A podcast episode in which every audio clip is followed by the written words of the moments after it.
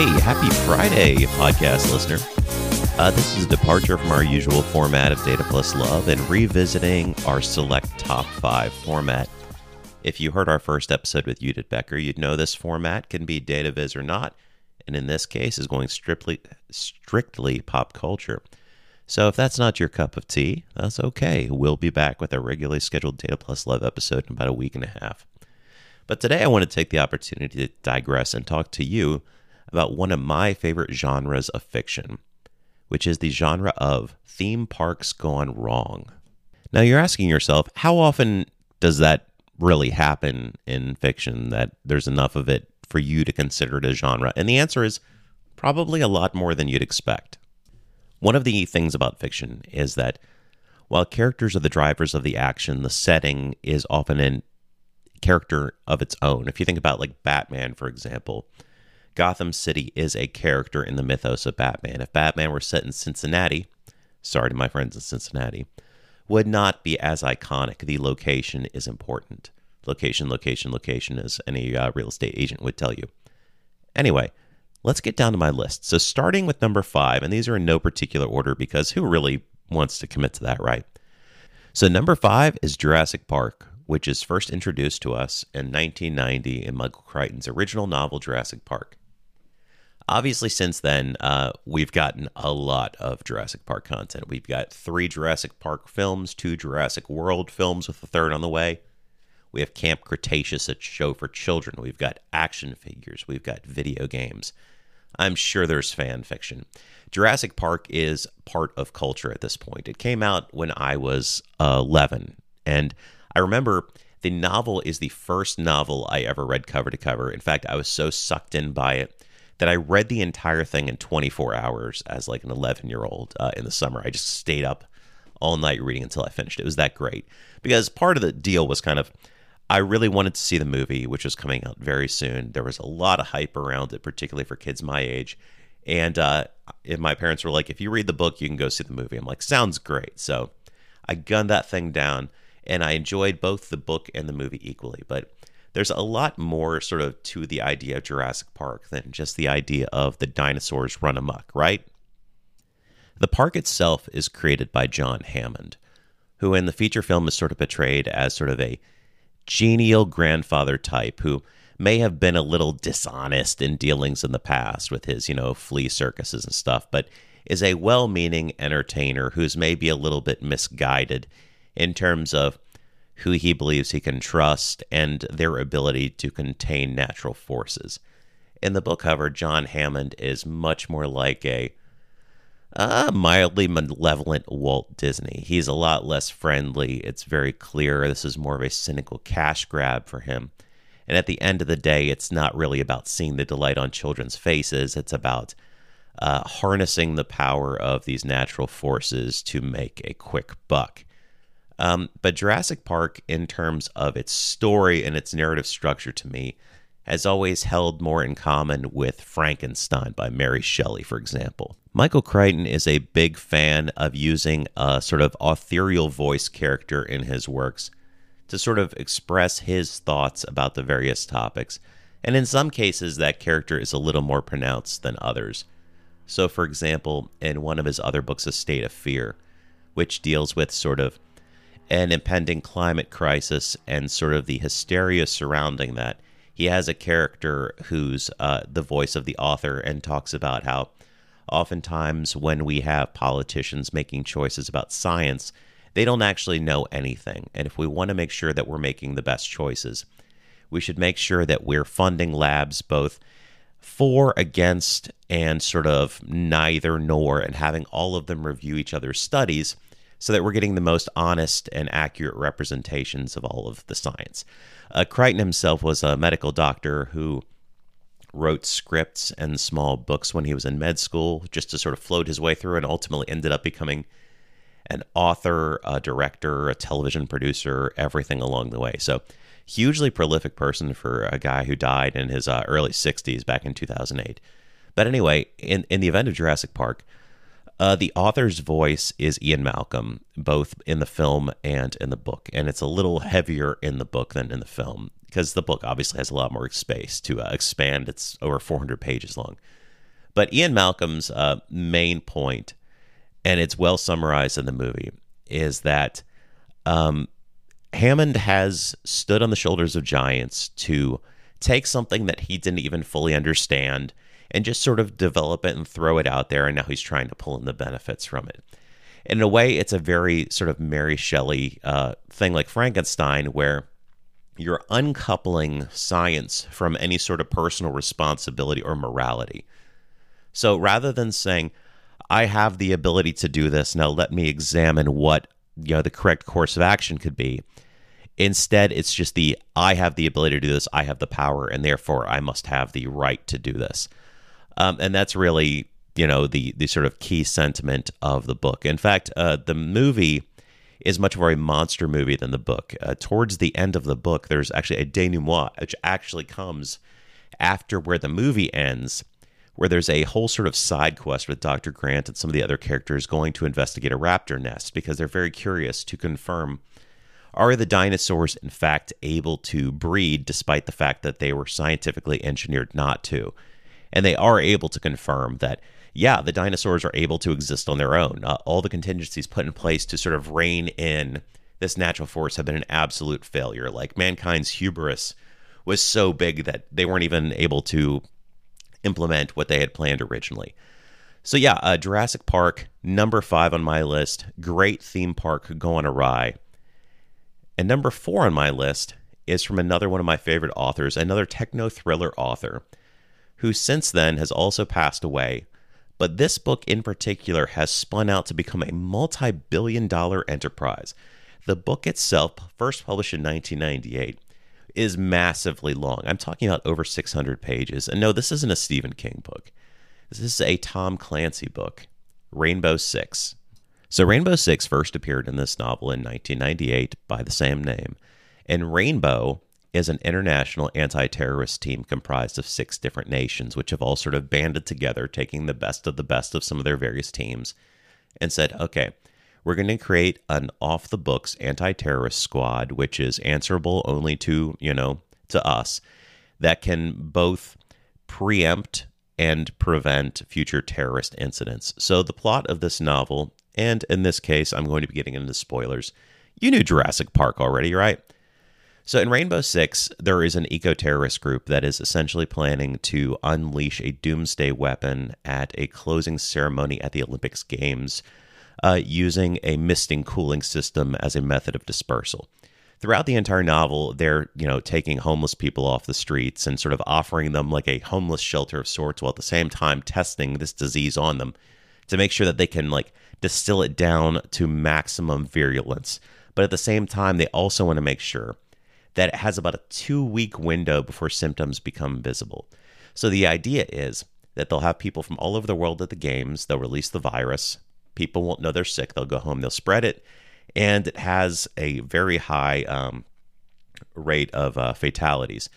So their idea is that they could uh, have a sort of get back to, to nature by wiping out like 90 plus percent of the world's population.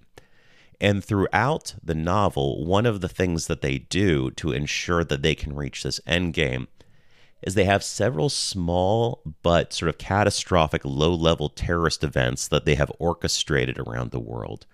And by doing so, they want to make sure that there's going to be maximum security at the Olympic Games because essentially they have their own security firm, which is going to be hired to run security at the Games so that they can ensure that they can put their plan into place.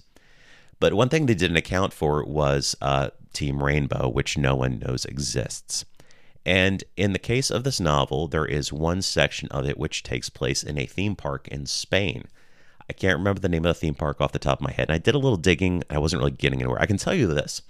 Now that Rainbow Six has been a series of very popular games, theme park has been a reoccurring theme within these games. But I can tell you this the theme park within the novel uh, Rainbow Six is particularly notable because they take children as hostages in the, te- the theme park, which really, really makes you want to root for the good guys that much more. Because any bad guy that wants to hurt children instantly, you know, ooh, it's uh, it's that much worse. So first experimenting on homeless people, and then you know, uh, threatening children in a theme park, uh, never a good look. So My second choice, uh, mostly because I, I love the novel and overall theme, is uh, the Spanish theme park in Rainbow Six. Number three is a novel I guarantee most of you have never heard of, but it's written by Lincoln Child in 2002.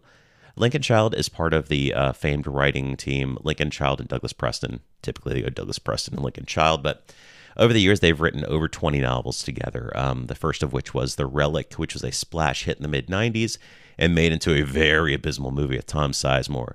Uh, but anyway, this book by Lincoln Child 2002 is called Utopia, based on a theme park of the same name. Utopia is a theme park outside of Las Vegas that is built into a mesa. Basically, a crazy billionaire decided he wanted to build one of the most Im- immersive and exciting theme parks in the world. So he created a domed theme park uh, with sort of a nexus center in the middle of it, which is kind of like if you think of an airport concourse. So the main hub of this entire place is very generic and calming and soothing. But from there, you enter a portal, which is like getting into kind of an elevator and you feel like you're experiencing horizontal momentum, but really you're just kind of standing in one place. And then the door opens, and you're now in one of the various subsections of the park. So there was like a Camelot section, there was a Atlantis section that was under construction, and all these areas of the theme park were incredibly immersive with people of you know various uh, ethnicities and cultures so that they're sort of accurately representing the time periods or places they're in um, and they had uh, advanced robotics. Uh, for example, in Camelot, they had a dragon show, so they had these incredibly advanced robot dragons. But much like in Rainbow Six with the Spanish theme park, Utopia also fell victim uh, to a hostage situation. In this case, the 65,000 people within Utopia are being held hostage by uh, a team that is uh, has chosen to attack the park and hold it ransom. Uh, Utopia is a really fun novel. It's a techno thriller. In fact, one of the main characters in it is a robotics expert who has been brought in to help investigate the failure of a ride earlier in the book. Um, it's a it's a good read. I highly recommend uh, picking it up. I'm a big fan of Douglas Preston and Lincoln Child in general. Number two is a novel by Greg Rucka. The theme is overall very similar to what you'll find in both Utopia and Rainbow Six. In this case, a theme park under siege with children at risk and hostages being taken. In this case, there is a small yield nuclear weapon in the theme park. In this case, however, the overall theme is not about extortion or money.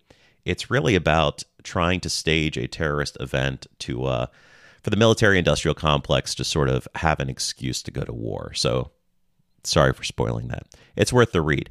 Anyway, the main uh, point of this novel by Greg Rucka is the world building. So, Greg Rucka's Alpha takes place in a park called Wilsonville. Wilsonville is definitely an analog for Walt Disney World. And it goes to the point of sort of giving you the backstory of the Wilson Corporation, the family behind it, as well as many of the characters, uh, the mascots that populate Wilson World. So, as you're going through the novel, the main character is a character, Jad Bell, which Rucka would repeat in Bravo, which is the sequel to Alpha, which uh, picks up immediately on its heels, much in the way that uh, Quantum of Solace follows Casino Royale and sort of the Bond mythos. It's like the first time there's an actual sequel. Um, in this case, Jad Bell is a special operator who has gone undercover inside Wilson World um, and has been hired as their chief of security. So you are experiencing the park through his eyes for the first time as he is escorted through the park and sort of getting to know the various lands within the park as well as the face characters that you see and understanding the layout of the park as well as the park security. Um, Rucka is a thriller writer uh, who has written a bunch of thrillers, um, many around his uh, franchise Queen and Country, which he has written both novels and graphic novels of as well as uh, many other types. So he's really into espionage and crime, and this is right up his alley. So if it sounds like something you might enjoy, um, don't consider what I said about the military industrial complex a spoiler. It is definitely worth a read. Um, there's lots of twists and turns, and I don't think you'll be disappointed. So, number two, Alpha by Greg Rucka. Number one, we're going to wrap this up with a Michael Crichton sandwich. So, if number five was Jurassic Park, number one is Westworld. And most of you are probably familiar with Westworld from the 2016 HBO series, which has been a smash hit, although the third season uh, was iffy. But Westworld was originally created by Crichton in 1973 in a film that he directed and wrote. So, like I said before, Crichton was an MD, but went on to become a obviously massively influential author in our time. But he also directed a couple things, including Westworld, and I believe he directed The Great Train Robbery, which was also a novel that he wrote. Um, but Westworld, if you're familiar with it, the idea is what if we could have a theme park that was very immersive and was populated by sort of humanoid cyborgs? So you could go and sort of live your ultimate fantasy. So Westworld is the cowboy themed park where you could live it up in the Wild West and have shootouts and stagecoach robberies and all of that. And then there was sort of a Greco Roman world, which was clearly like very orgy centric. Just gonna say, you know, it, so the, the, all these different theme parks but much like Jurassic Park, in fact, Westworld is a proto Jurassic Park in the sense that it's all about hubris. It's all about we've created this thing that we don't fully understand and we believe we have the ability to manage, but we really don't. And in the case of the film, uh, Yul Brynner plays a sort of cowboy robot that goes off the rails and starts uh, hunting people. Um, and we see sort of an echo of that in the 2016 series where there's sort of a man in black character played by Ed Harris, and and uh, you know we talk about like black hats as like the bad guys and white hats as the good guys. And that's sort of taken from like cowboy mythos, uh, especially I guess spaghetti westerns and that sort of thing. So Yul Brynner, Brynner was like the black hat cowboy, and in the show, uh, Ed Harris is the black hat cowboy. Although he is not a host, which is what they call the uh, cyborgs, um, he is uh, in fact also a malevolent force in the park. So Westworld actually well before we got this follow up series in 2016, um, had like a future world spinoff and then actually had like a TV show like attached to it before, which uh, let's see was called oh my gosh uh, Beyond Westworld in like 1980. So yeah, it actually had quite a run. And if you're like I'm 40, I would think I would know that, but I was born in 1981, so who knows, man, right? But anyway, um, I really love this genre. And if you have any good recommendations for movies, TV shows, books, anything about theme parks that go off the rails, I want to hear about it. So, you know, uh, one of the best ways that you can interact with the show now, we've recently changed platforms to Anchor by Spotify, is if you go on our Anchor page, and I'll include it in our show notes, you can actually send in like voice notes to the show, which I can include in the show very easily. So, you know, call into the show using that and let me know um, what you've enjoyed. And because I like to do a bonus round on these select top fives, I want to give you one additional theme park. And that theme park is Wonderworld from Beverly Hills Cop 3. If you're unfamiliar with the Beverly Hills Cop series, you should definitely check it out. It's fun. It's not the best, but Eddie Murphy's charming. In Beverly Hills Cop 3, um, Eddie Murphy's character Axel Foley and his partner Billy end up uh, dealing with a case surrounding Wonderworld, which is also, again, clearly a Disneyland analog. And in this case, it's dealing with the idea of uh, counterfeiting. But most notably, uh, there is a scene with a giant tilt a whirl, which uh, has broken down, and there's children in danger in it. It's a lot of fun. It involves uh, Eddie Murphy climbing it, saving kids. And if you remember early Marvel movies when there were lots of scenes of Stan Lee grabbing children and pulling them out of the way of falling debris, I can definitely say that Stan Lee ripped that off from George Lucas because in this movie, George Lucas pulls the exact same stunt showing up in this movie and pulling some kids out of the way by falling tilt a whirl, Carl. It's um it's it's fun. And I mean, it's a silly movie. If everyone knows the Axel Foley theme, the dun dun dun, dun that theme plays uh, at least a dozen times in this movie and especially every time Axel Foley is driving somewhere. And it's LA, so he's driving everywhere, right? So he'll be in his car and it's dun, dun, dun, dun, dun, and then he pulls up somewhere and closes the door and immediately the song cuts off. It's like they knew it was a gag, but I'm not sure they did. Anyway, happy Friday. It's been great talking to you. Uh, look forward to more great episodes coming soon and uh, happy uh, December. Talk to you later.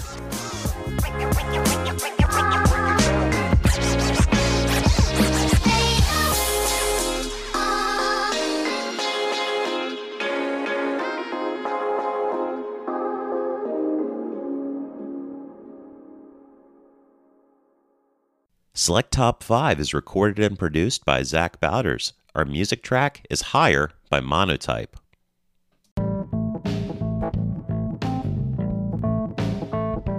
Hey, thanks for sticking around to the end. I really appreciate you listening to the Data Plus Love podcast. If you'd like to see more about what we're up to at the show, go to anchor.fm slash data plus love. Just spell it out, not a literal plus sign. Here you'll be able to see our library of episodes as well as interact with them either through polls or comments or leave a voicemail message that I'll put on an episode. You can interact with me personally by joining me on Twitter. I'm at Zach Bowders, not hard to hunt down. And if you like what you're hearing, consider leaving a tip for us or signing up for a small monthly donation at our ko-fi.com slash data plus love. Buying a cup of coffee for the show is just $3, and get more if you choose, or sign up to give that $3 or more monthly. Either way, I really appreciate it. Lastly, if you'd like to see more of my public data viz work, check me out on Tableau Public. So go to public.tableau.com and search for Zach Bowders. I'm the only one. You won't have trouble finding me. I promise. So thanks again for hanging on to the end of the show. I really appreciate all of your listens. And until next time, this has been Zach Bowders for the Data Plus Love Network.